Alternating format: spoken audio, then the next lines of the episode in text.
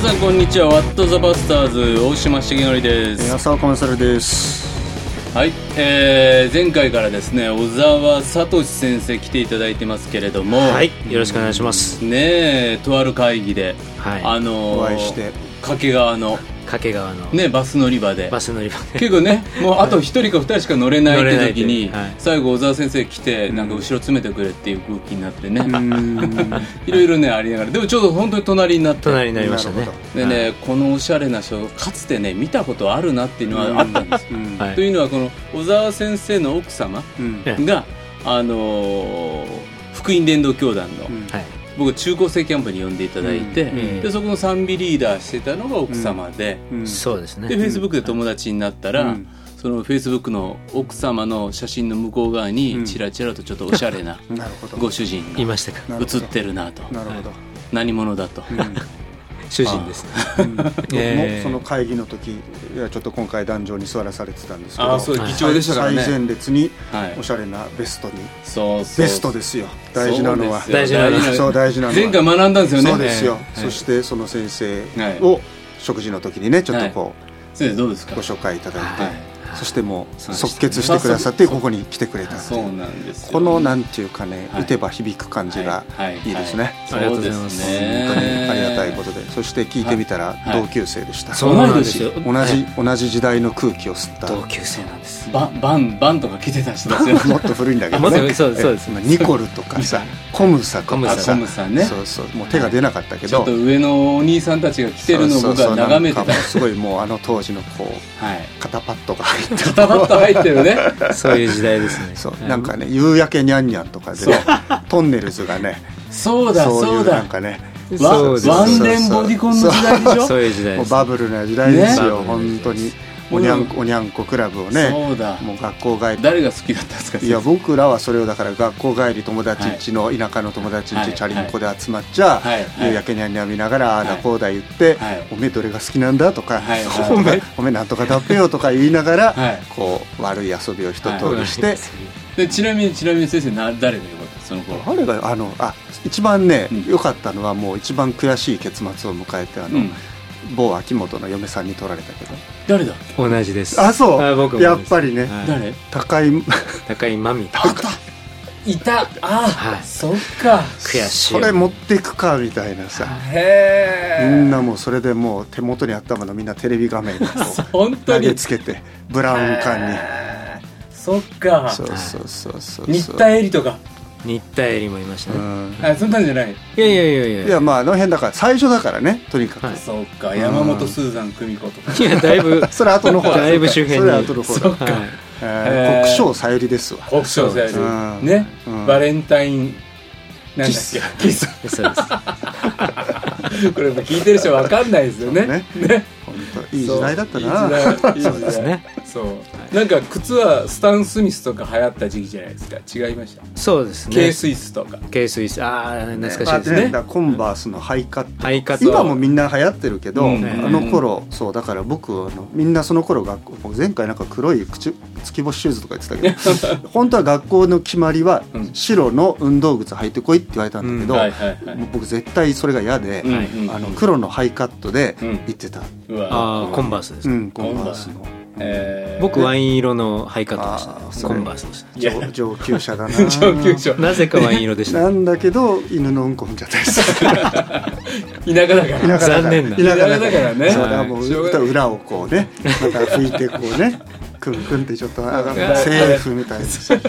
アウトアウあとトそうですすいませんちょょっとそっちでのもその頃ってうんあの靴ひもの色変えるってなかったですかえ違うもうもうちょっといやいやい先生やいやたち先輩だったからち全然違うかないやありましたよ僕ら K スイスとかのはいあの靴ひもの色だけをうん蛍光緑みたいにしてうんちょっと俺他のやつと違うぞ感出すとかなるねほどねうちらの時は何だろう中学の時は本当ねとにかくかかとを踏み潰すっていうでえこういやもうなんていうの要するにヤンキーですコンバーわスいやいあーやもっとなヤンキーんかよくわかんないおばちゃんのく靴みたいなのをさそわうざわざ突っかけで行ってみたりとアかンさパン靴ですアンパン靴そうそうそういろいろありまし たねあとがもう学校のこういう肩掛けカバンなんだけうど、んうんうんあの頃なんでだろうね僕ね紙袋で行ってた学校へへー よくわかんない けどあのホットロードってこの間映画になったじゃなはいいですか、はいはいはいあれがなんか地でやってる時代じゃないですかそうかもね僕らはだからなんだろう、リアルタイムはもうビーバップハイスクールとビーバッか、プね湘南爆走族ですよあそうですよね、うんそうですね b バップはもう本当憧れでしたね、そうだセかリらフ全部真似しまほしたんとなんかねうんだから学校の校庭こう上から見てるとこうあの友達がバイクで走り回ってみんそうそうそうなねなんか高3になったら親父が田んぼ売って代わりに車買ってくれたとかさそういう世界よいい時代ですよそういいも時う代ですもねうもう茨城万歳っていう感じですからね茨城ですか、はいうん僕は群馬ですあ茨城群馬戦争が始まるんですか いやいこのライバル感が結構まあ攻め合ってますよね、途中途中は栃木挟まってるからねそうですねそっかここはあのオンワオにンワニオンワなんだオンワニはいそうそうそう間の栃木が栃木があのお互いをこう刺激し合ってます、は千葉埼玉にちょっと憧れて、そんなことない い、いやいやいや憧れてないです憧れてないいやもうとうんやっぱりみんなやっぱ東京っつったら上野しか知らなかったけどねああそうですかそう常磐線常磐線常磐線です上野うわすげえこれが東京かみたいなそこは常磐線本当 ねあの行商のおばちゃんがねカゴ背負って椅子空いててもみんな床に座るのむしろ引いてでそこでねこへーう上野に来たら売るはずの野菜をこうね交換して交換したりとか本当ですか本当本当すごいであとみんなおじちゃんたちはもうワンカップをぜひこう して常磐線ってそういう世界だ常磐線ねうん先生高崎線高崎さん、うんあの僕今熊谷に住んでますけれども、はいはいまあ、群馬県の太田っていうところで育って、しかもその一番端っこの、まあ、うん在ですわ、うんうんでそこから熊谷に行くのは、うんちょっとねお登りさん気分なんですよ、うんまあ、東京はだいぶあの、ね遠いから、うんあの熊谷っていうのは熊谷町だったんですね町町なんですよちょ町行くうん町行くぞっつったら熊谷 行くそうなんですよちょっと気合入ってたんですよ、ちょっとカツアゲされるかもしれあなまあそういういいやいやつもいやそういう警戒感はいあ るよね。なあるあるあるところがですね熊谷は、うんなんかそういうまたヤンキー文化とちょっと違ったんですそうよなんあだ。本当にはい当時からへへえ。どっちかっていうとファッション文化だったんですよほまた意ちょっ外ととでもそういうのありますよね。あるんですよ、なんだろう群馬県ってなんかなんだろうねうんおしゃれよね。ヤンキーどっぷりのそういう街もあるんだけれども、あの全くそこからこうなんていうんですかねこうかけ離れてるなるほど。そういう街もあったりしへてえ熊谷は憧れの街でしたあそうですか、はいじゃあ今おしゃれなお父さんがい て、そしておしゃれにそのお父さんの影響を受けて、ええその中学生の先生でも熊谷はちょっとええうん、認める街だった熊谷はあのちょっとあのおのぼりさんの街でしたね、えはいー熱い情報しかちょっと入ってこ ないはい、いや今行ってみたらあ何もないなっていう残念な、んはいあでもラグビーがあの力を入れてます熊谷高校うんあの熊谷全体ですねへえワールドカップもあの招聘して、はいあそうですかそういうことになるそうです。へえというねはい感じで前回いろいろ煙のあー煙に巻かれた話とかね。煙に巻かれた話、ね煙の中の絶頂期臨臨在の話 何かが見えてきたんですよねでそういう先生が、はい。まあもうちょっともう一回教会帰るぞとでこんな地元に帰り地元に帰教会にる帰る教会に帰って、そしていよいよ牧師になるぞってなるわけですよね。はい。はい。でこの間最後ちょっと進学校の頃進学生の時代のねお証しもしてくださいましたけしど、ましたねでもなんで牧師になるって思ったんですか、そうですね。うん、案外ですね、その、まあ、牧師になるっていうことは、お父さん牧師になりたくなかったんですねなりたくなかったわけです。おじいちゃん牧師だったのを、前回、あうんの、語ったことって、うん意外とほん、あの、真実で、うんあの、まあ、ボブ・マーリーっていう、うんうんうんまあ、偉大なアーティストとの出会いの中で、うんクリスチャンであるってことが恥ずかしくなくなったわけですけども、うんで実家に帰りそして日曜日には太田の教会で礼拝を捧げ、うんでそうするとですね、まあ、教会に案外若い、まあ、自分と同じ世代の人たちが集まってきてて、うんうん楽しかったんですよ。なるうほどんうんうんであの入り浸ってたわけです、うんほぼ毎日仕事が終わると、あのまあ、教会に行くようになってうんうんである時にあの一人のお母様が、うんあの小学生の息子さんを連れてうん教会に来たんですねう。んで、息子さんはちょっとおどおどしたような感じ、うんであの街道を通ってですね、まあ、奥の牧師館に入っていった、んでおそらくそこでまあ牧師となんか相談したんでしょうね、うんでまあしばらくしてまたあの、まあ、街道で僕たちなんかやってたわけですけど喋ってたわけですけどもまたその街道を通って玄関に向かい、うんまあ、帰ろうとする親子連れに、うんうんあの僕が後ろからうんその男の子うにん声をかけたんですよ、うんうんまた教会おいでって、うんそしてうん何日か経ってうん牧師のところに電話があった、うん教会に電話があったわけです、うんうんうちの息子がうんうん教会でうんロン毛のお兄ちゃんに声をかけられてうんうんあのお兄ちゃんだったらうん僕のこと分かってくれそうだって言ってると。ほううんで牧師うがん「もうお前仕事のあのあとあの週に一度、うん その子を家庭訪問するように」って、うんあの本当にそういうふうにあの伝えてくれてうん「あ分かりました」って、うんで本当に毎週毎週あの意外と律儀ですから僕も言われると、うんはい、あの彼のあの小学生でしたけどのところにこう通ったんですよね。うえんでいろいろと、まあうん心に傷も、うんうんあのまあ、抱えていた、うんそんな少年だったんですけども、うんまあ、年の差を超えて、まあ、うん僕もあの20代後半になりかけてましたけどうもんすごく仲良くうんううんんなっていったんですよね。うんそれで、あのーまあ、彼のいろんな悩みを聞くうんでもそれだけじゃなくて、うんとにかく一緒に遊ぼうと、うんうんうんでしょっちゅう遊んでました、うんうんうんそしたらすごい親しくなってうんで彼も教会来るよううにんなって、うんで本当にそんな中であこうやってなんていうんですかねこう教会きっかけで、うんえそしてあのそういう人と関わっていくっていうのは、うんすごくいいなと、うんうんうんこれって牧師ってこういうことやってんのかなみたいな、うんうんだから僕のイメージ今でもそうなんですけど、うんうん牧師のイメージってうんそういうイメージなんですよ、うん何かこう人とこう、ま交わる、はいはいうんねでまあわ遊ぶって言ったらあの、うんちょっとおこがましいですけどもそういうこう距離感をこう本当に信頼関係をちあのあのた保っていって、うんその子と何かを共有するみたいなのが、僕の牧師像ですね。うんはいあはいこれが牧師の仕事なんだと思った時にそうじゃあこれをそうそうそううんあの仕事しして、うんあのまあ、空いてる時間に関わるより、うんこういう仕事をあのしたいなーって、うん本当にその頃あの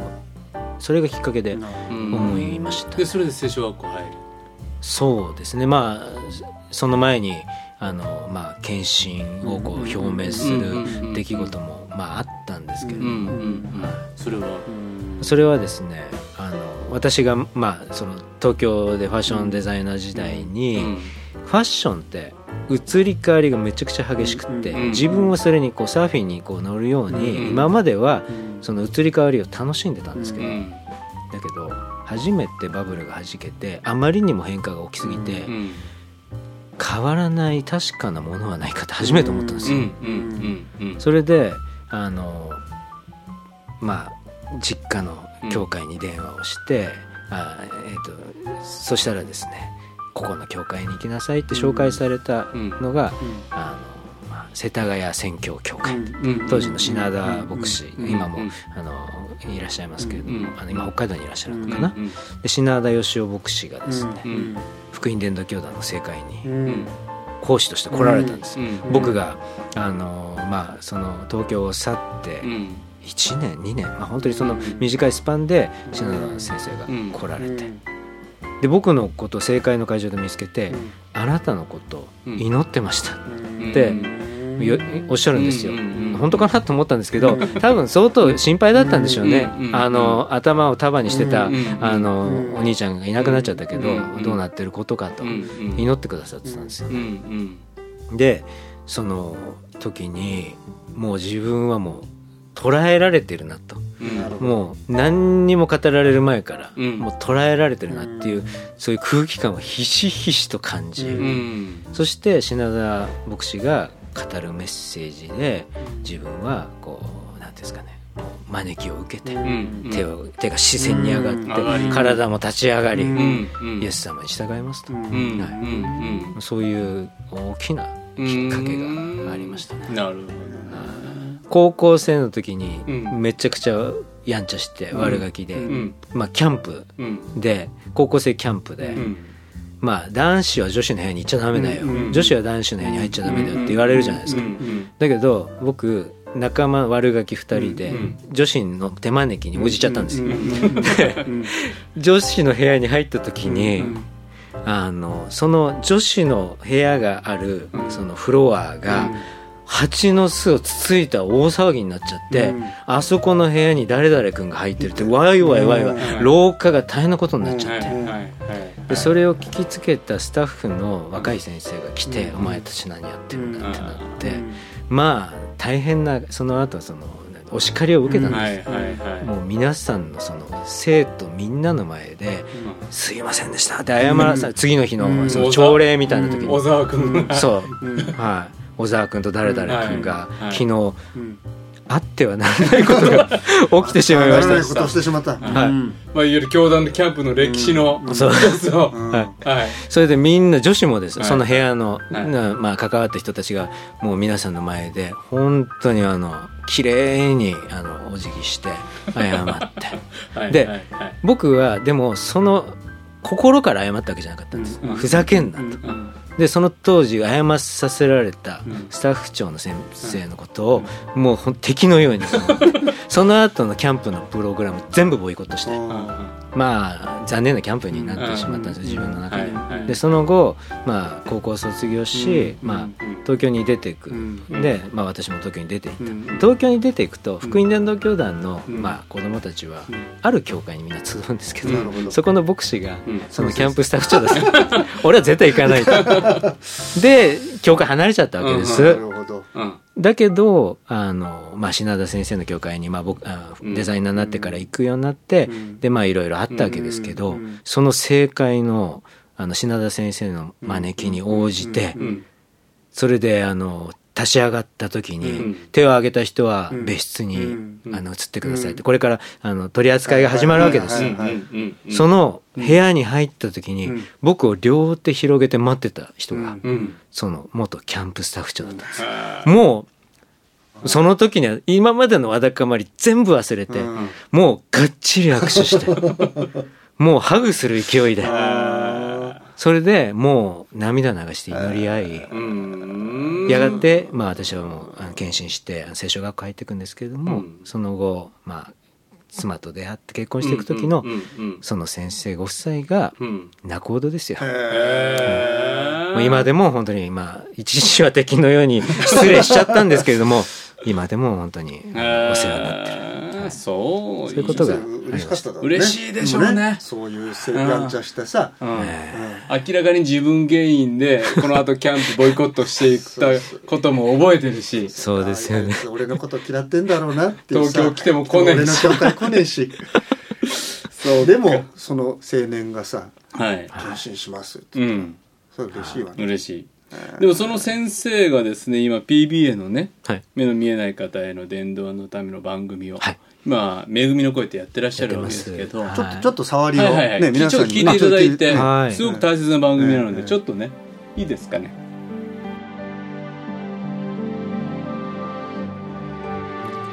恵みの雨の季節がやってきました。皆さんいかがお過ごしでしょうか。小沢聡です。佐藤真希子です飛田清美です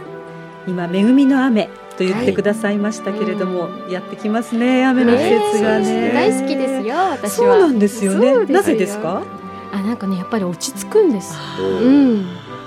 しとしと降る雨の日にそうお茶が合うんですお茶がなるほどいいですねミルクティーなんかいいですそうねですねいいですね私もなんか本を読んだり、はい。うん手紙を書いたりするには雨の日っていいなってすごく思うんですけれどもなるほど。そのせいですか小沢先生、はい今回は手紙からメッセージをしてくださるというのは あいいところに気づいていただきました、 まあ実はですね4月号から始まった2016年度は新約聖書の手紙をシリーズとして取り上げ先生こういう番組を、はいこんなあの爽やかな感じでですねもうまあ完全に僕はレゲエが BGM だと思っていやいや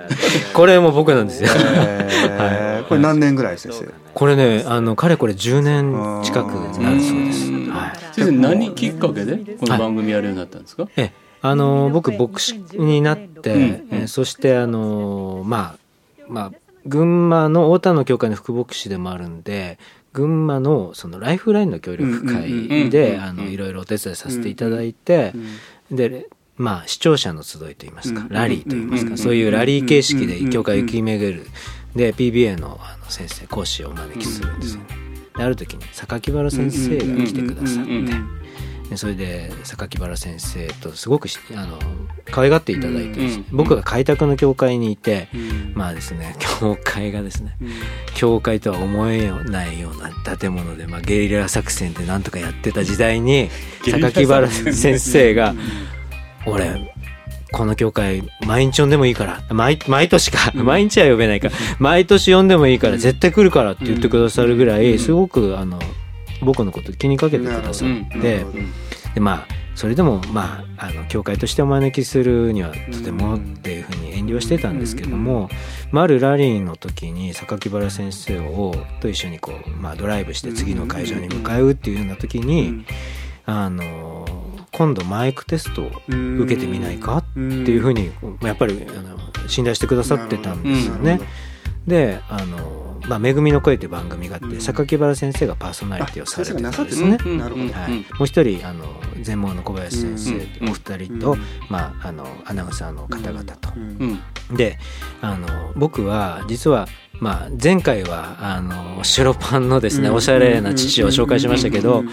あの妻のあうんの父うんがあの全盲なんですなるほねど視覚障害うんなるほどがあるんです。うんであのそういううリスナーなんです、めぐみの会のリスナーな。るほどで僕にとってはライフラインもテレビとして親しみがあるんだけど、うそのあの家内の実家に行くと「うんめぐみの声」がいつもかかってて、なるほどねうんああいい番組だなと思ってたんですよ、うん親しみがあったんですうね、であのまあそういう榊原先生からのマイクテストのお話をいただいた時に、うんあああの番組だったらいいなって、うんあの本当にそれでですねなんと義理の父を連れてうん PBA に来て、うん今ここで座ってる、うんあのこの「What's the p a s t e r s を収録してうんるこのこの部部屋屋でうん父に後ろに座ってもらいながらうんここでマイクテストを受けたんです、へーあのありがたいことにあうんの採用していただきまして、うん父がねそのマイクテストの前に祈ってくれたんですよ、うんまあ、そういう祈りに支えられて、うんあのまあそうですメッセンジャーにあーなりましたなるほどそうですねかお父さんも喜ばれたでしょうねねお婿さんの声がうんうねんそこでこう聞こえてくるってうんそうですねで今ももちろん父もリスナーですから、はいうんあのまあ、2ヶ月に隔月であのあの発行される頃うんうんのう「んめぐみの声」本当楽しみなるほどにしてくれてますなねる。ほどうんねはいラジオってやっぱりこう、うんいつの時代にもはい大事なある、なんていうかなツールですよね。そうですよそうですね。ね僕最初に赴任した教会でやっぱり、あのそのララジオ放送の番組をね教会でなやってたんですよ。おう主任牧師の先生がうんうん教会でね吹き込むの。はいでそれのねいあの要するにこう録音編集一般のラジオ局で流せるようにするところまでのマスターを作る方が教会員の方だったんだけどおー全盲の方なんですよ。うんそうでその方がうん本当自分でね、もうなんていうの本当スタジオ並みのうん機材を揃えて、うんで先生と一緒2人二人三脚で番組作ってそれでね岡山の放送局でね流してで僕そのお便り係で、 そのレスポンスの歯が来るんですよ、うん朝ええ5時台の番組をね楽しみに聞いてますっつって。うんでおはがきくださると三浦綾子さんの,、はいあの新約聖書入門とかをプレゼントうんうんうにんお手紙つけてお送りするっていうね、うんそういうのをねやりました、いやー嬉しいですうん、ね。やっぱねそれで年に1回ねその、うんやっぱりやるわけその聞いてくださった方の視聴者の集いをね、はいはいうんやるえーのすよ、ごいそうそうすると結構ね、ううんんあのラジオってすごい飛ぶんですよねうん本当岡山の山奥の、うん今実は病院で入院してるんですとか、はいはい家で一人で一人暮らししてますっていう方がうんうん聞いてくださってね、うんあのわざわざその年に1回の集いに実際来てくださった方もいるし、うんあのなんかねあこういうつながりってすごく、本当ですよねあまあね大島さんも今ラジオ牧師のはいはお一人ですけいど夜の光のね火曜日やってうまんうんあこの間岐阜行ったんですそのはよラリーでラリーはいラリーでそしたらはい今日の朝の番組を聞いてその人が高山の教会に大島っていうのが来るらしいってうんうん聞いてうん教会にその日の夜来てくださったりとか嬉しいですねで嬉し入いっていいですかとかはいどういう人がいいやいやもうそれはそれはって言ってお迎えしたりとかは本当にねラジオの特にね目の見えない方にとってその音をいはいでそして声で聞こえるそれは大きいですよね。うんおはがきなんかもうたくさん来るんですかう？ん来ます、うんそれでですねその番組は、あのおはがきが中心になっている番組あのうん番組なんですうんね、うんでもちろんメッセンジャーのメッセージもありますし他のコーナーもあるんだけど、お手紙を読みながらおはがきを読みながら、うんそこでリスナーの人との交わりが本当うんにそういう空気、なるほどうんね空気感ですね、なるほどねですからまあその方々のお顔はあの見えないんですけど、うんうんでも本当にその人柄が伝わってきて、うんでその方のために祈り、ううんんでそういううん本当に交わりのある番組ですな、るほうどねんうちの親父も世の光聞いて救われた人なんですよおー若い時結核で死にかけてえうん病院にいた時にうんその紹介してくれた人がいて、はラジオのね福音放送「世の光聞いて」あの時だから羽鳥明先生のこうれんこれではいあの聖書通信講座っていうのをやってうんこれであの手紙にあのラジオにね、うんあの自分罪悔い改めてイエス様信じたいです」っつって書いて送ったんだと、うんそしたらしばらくしたら返事が来て「あなたは救われました」って書いてあったっていう、うんもうそれがね、うんあの自分の救いのうん出発点、もう寝たきりになってた時うにんそれ聞いてうんでそれから癒されてそれであの献身して牧師になったけどだから世の光にものすごい恩義感じてたからそ。うですねあの茨城のねその世の光の,、あの最後 PBA なんか多分あのご奉仕うんしてたと思うんあそうですかうんうんあうのんだからうん大事ですね、これね大事そうです本当ですよねあのテレビでしか届けない人もいるけども、うんうんラジオ、んまあ本当にそういうあの音だけのもので、うんあのしか届けない人も必ずいますから、うん特に病床にある方は、うんあのその起き上がってテレビ見れないけど、んでも耳でキャッチする、ねはい、これ大事な働きですよ、うんはい先生のさ声がいいよね声がいいあそののねなんありがとうございますずっとね いやらしい今でもね結構ねはいあのずっと見てたらねこのマイクとの距離ねずっとキープしてるんですうよんああなるでほど僕ら結構平気でね動いちゃってるんですけど、安定して声をちゃんと正確に届けるっていうねやっぱこの10年の先輩ですよねさすがさすが無意識でした、あ本当に、はいへはい、え、なんかこう聞き入りたくなるうんうん声っていうか、うんああ本当ですうか、んありがとうござい ますまたまたやっちゃいましたけどはいあのこれその「めぐみの声は」はいはいどうやってはい。これはですね、うんあのまず、うんあ気になるなっていう方がいたら、うんうんぜひあのサンプルの CD を、うんあのくださいっていうことをメールでも送っていただくと、その方、まあ、住所をねあのはい教えていただいて、はいはい届けることができます。なるほどで、うんめぐみの声はですね実はもう会員方式なんですなるねほどでうん年に健常者の方はあのこのお値段ですはいっていう、まあ、費用が実は,、はいはいはいあのかかる会員制なんですけれども、はいはいうんぜひあのサンプルだけでも、うんうんあの取り寄せていただけると、うんあのあどうしたらめぐみの声めぐみの声の、まあ、会員になれるかもあのお知らせなでるほきどまね、すので、うんそうですか、はいうちも今あの中途失明の方いらっしゃってねあ礼拝そうででいつすもかあのはい展示の聖書を読みながら毎週来てくださってるんでぜひちょっとうん紹介今日サンプルもらって帰りますぜひ、ね、はいでまたなんかあのそのあたりもはい、フェイスブックとかそうそういあのホームページとかでご紹介をもねちょっとご紹介させていたありだがいとうてございます。ぜひぜひはいあのお知り合いの方でね、この「めぐみの声」紹介したいんだけどとか、はいそんなことなんかも、ぜひお問い合わせください、はい先生来てくださってありがとうございます本当ありがとうござあいりまがすとうございます。あの最後じゃあ,、はいあのファッションうんアドバイスもう一回やっていただいて夏に向かって夏に向かってねこいれやいやいやいやこれちょっとよく牧師がキャンプあるあるでね、あキャンプあるあるあの、上ワイシャツで下短パンで、はいはいそれやっちゃダメだろみたいなのをどういやあるじゃないですかありますね。んあまあおっしゃる通りで、はいはいあの短パンを履いた時は、んソックスは短めでお願いします。 アンクルで。アンクルはい、ね、はい、履かなくてもいいです。うんでもどうしてもあの長めのソックスを履いてしまう。はいはい、履くなら、うんハイソックスはありですあそうですあかえ帰っえて例えばあのボーイスカウト想像してみてください、はいはいはいはいハイソックスですよね、うんはいだけど皆さんなんかスーツの下に履くようなあの中途半端なこなんかその紺色紺色ですね紺色だったり黒であったはいりはいはちょっと薄手な感いじ薄い NG です、ね、 NG ねなるほどねあのでもちょっと先生体絞ってるから絞ってますそう自転車やっててね自転車あはいそうありがとですうございますそうそうそう自転車やってて体絞ってるけどええ絞ってない人はどうやったらいいんですかこの夏絞ってない人はですね、うん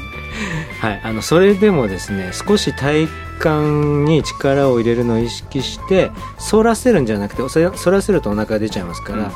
少し猫背とはまたちな違うんですけれども、お腹をグッとこう、うん内にう後ろに引くような、そういう姿勢を取ることがあの なんかはい、あのあポロシャツがいいよとかあなるほどもうアロハばっかり行かないで、なんか、こんな T シャツもあるよとかなんかないですあなるほど、色味、はいまあ、あの色味ももちろんあの、まあ、それぞれあるんですけれども、あの一回りちっちゃめのですねあの、まあ、T シャツポロシャツを買うとちょっとこうこれが似合うように頑張ろうって思うとなるほどやっぱりタイト感やタイト感大事が、だねはい、あのそサイズ感がおしゃれのっぱりサイズなんですサイねズなんよ決めてでそこが大事ですねはい色とか形よりそもうなんかおなサイズお腹出ちゃってるからおな体の形出るのが嫌になって、うんちょっとダボっとなると、うん余計ダサくなっちゃうってことですそね。うまあ、残念ながらうんうんうちの子供たちよくね、あちょっとお父さんそれピッチングじゃないとかってピッチングプチューシプチューシいやいいんですよそれはピッチがはいはいありピッチがありですそれセーかフら、はいピッチたがだセーフツンツルではダメですそようそこは難しいね、そうね。先生でもチャリンコの話聞くあそうそうそうそう。ああいいんですかはいじゃじゃあサリンコはいいチャリンコ好きまあ、先ほどですねあの、まあ、義理の父の話をしましたけれども、そんな義理の父と母が、まあ、一人娘を私に、まあ、くださいまして、うんうんうんそれでですね素敵な、まあ今素敵な奥様なんです本当に、はい、あのですね自転車を始めるきっかけっていうのはすみません話が本当にあちこち行っちゃうんですけども、うん前回あの収録でお話しした、あの父、うんあのロードレースなんですけども、実は数年前にがんを患って、うんそして、まあ、手術をしてうん動画の、まあ、除去をしたわけです、うんでその後リハビリでロードレーサーを本格的に乗るようになって、で父のお供に僕も乗り始めたのがきっかけだなったるんほですどうなんるほど、それがですねうすごく僕の体に合いまして、んまああの実はあの牧師やってるといろいろこうストレスもたまりますし、うんうんあとドーンと落ち込むこともあって、うんうんまあバーンアウトも経験しましたし、うんやっぱりね牧師やるの大変ですよ、うんうんである時自転車に出会ったらうんそういうこう思い詰めてしまって内向きになってたことをスカーッとですね、うんあの解放させてくれる、うんそういう効果があることが分かったんですなよるほどうんうんで自転車にのめり込んで自分の自転車も買って、うんうんで妻から、うんせっかく自転車買ったんだから続けなさいよ」って言われたんだけど、うんうんある何年経った時でしょうね初めえ2年目ぐらいでしょうかねあの季節の変わり目が来て、またちょっと落ち込み気味になって、うんうんそうなった時にちょっと自転車乗る乗らなかったんですよ、うんうんそしたら「じゃあ私が一緒に乗ってあげようかな」って妻が言いまし素敵てだ素。敵な話、ねうんそれ、で、まあ、あのロードバイクを2台揃えて、うんうんそしてそういうふうに妻が言ってくれると嬉しくって、うんうんうんじゃああのペダルは、うあのなんていうんですか楽にこげるように、うんうん靴がくっつくやつねっていうふうに、ちゃんともうビンディングのついたビンディングシューズを、うんあの用意して、うそれでもうなんか気合入っちゃったわけです、うそれで妻にヘルメットかぶらせ、はいはいでビンディングのシューズ履かせて、うんうんうんガチャンコンってこう、うん乗り込んで、んうん 100m 走った時に、んビンディングペダルが外れなくて、うんそのままあーもうあのどういうふうにこう、うんなんていうのこの足を外せばいいのはいっはいてはいはいなってもがいて、はいはいそのままジャカーンって倒れちゃったんですよ。うんうんもうやってなって、うんうん一生懸命あのなんていうんですかね僕も妻のためうにんこれからさっそうと走ろうと思ったのに、うん 100m で終わってしまい、まあ、妻をなだめながらあのランチデートにあの、まあ、誘ったっ ていうそういう悲しい経験があったんですけどでもそのでも妻の涙ぐぐましいうんメッセージは僕に伝わって、うんじゃあ妻もねあのやめやめないで、うんせっかく買ったんだし、うんやめないでって言うからやろうかってなって始めまた始めて、うんそしたらそのうちにですね本当にもう何ていうんですかねそういう負の何ていうんですかね感情よりも、まあ、性の感情の循環の方がだんだんだんと強くなったんですよ。うんそれでこう本当に今ではですね自転車がないと、うんうんまああのいまあ生きていけないとは言いませんけど、うんイエス様がいらっしゃるからうんうね、んその僕らやっぱ体とねはい心も霊もなんか別そのもれでのじゃな存いか在らそれで一つの存在ですかそうそうそうやっぱこの身体性っていうのはね信仰にすごい大事なはいこのかっこいいかかっっここいいいいかっこいいでね自転車っていうのはあの単なる機材なんですけれどもでもねやっぱり人間的なんですよらなるほどそれでうんあのある牧師が、うんあのもう続けられないってなって、うんうんで連絡が取れなくなって、うんうんあのすごく落ち込んでんっていう方がいらっしゃったんですね、でその人が本当に連絡取れなくなって1年ぐらい問診不通で、んどうしたんだ心配だなと思って、うんこちらから時々こう何かこうメッセージ送ったりするんだけど、うんうんまあ、落とさったかな、うんある時にあれ誰かが教会にうん やってきたんですよ、うんロードバイクに乗ってうんヘルメットにアイウェアサングラスですね、うんうんにぴっちりした、うんあのウェアにうんビンディングシューズ、うんうんうん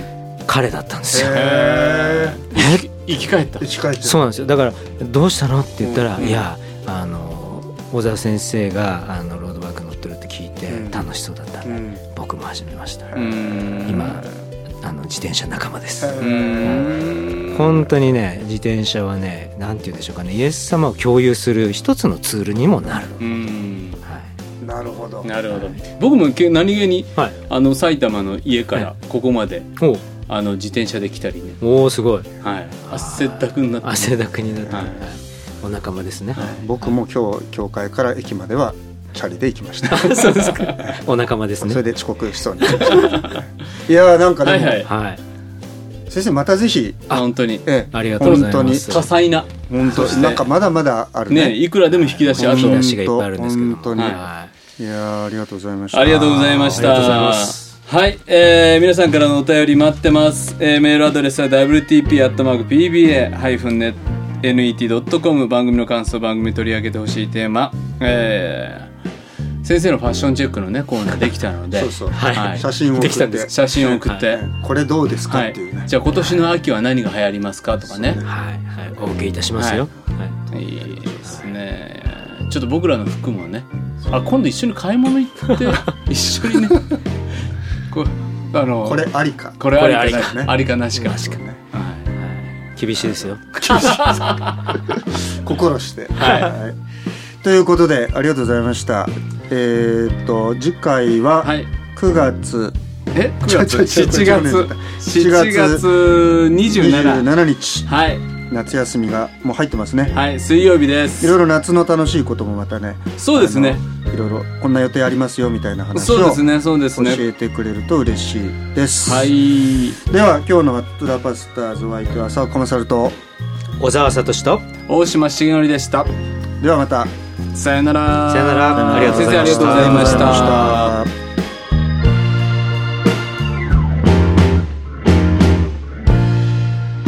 この番組はラジオ世の光テレビ「ライフライン」でおなじみの DBA 太平洋放送協会の提供でお送りしました。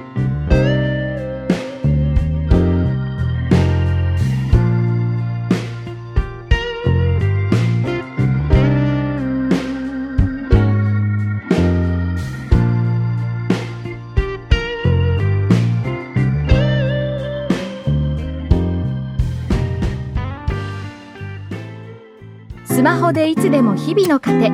世の光ポッドキャスト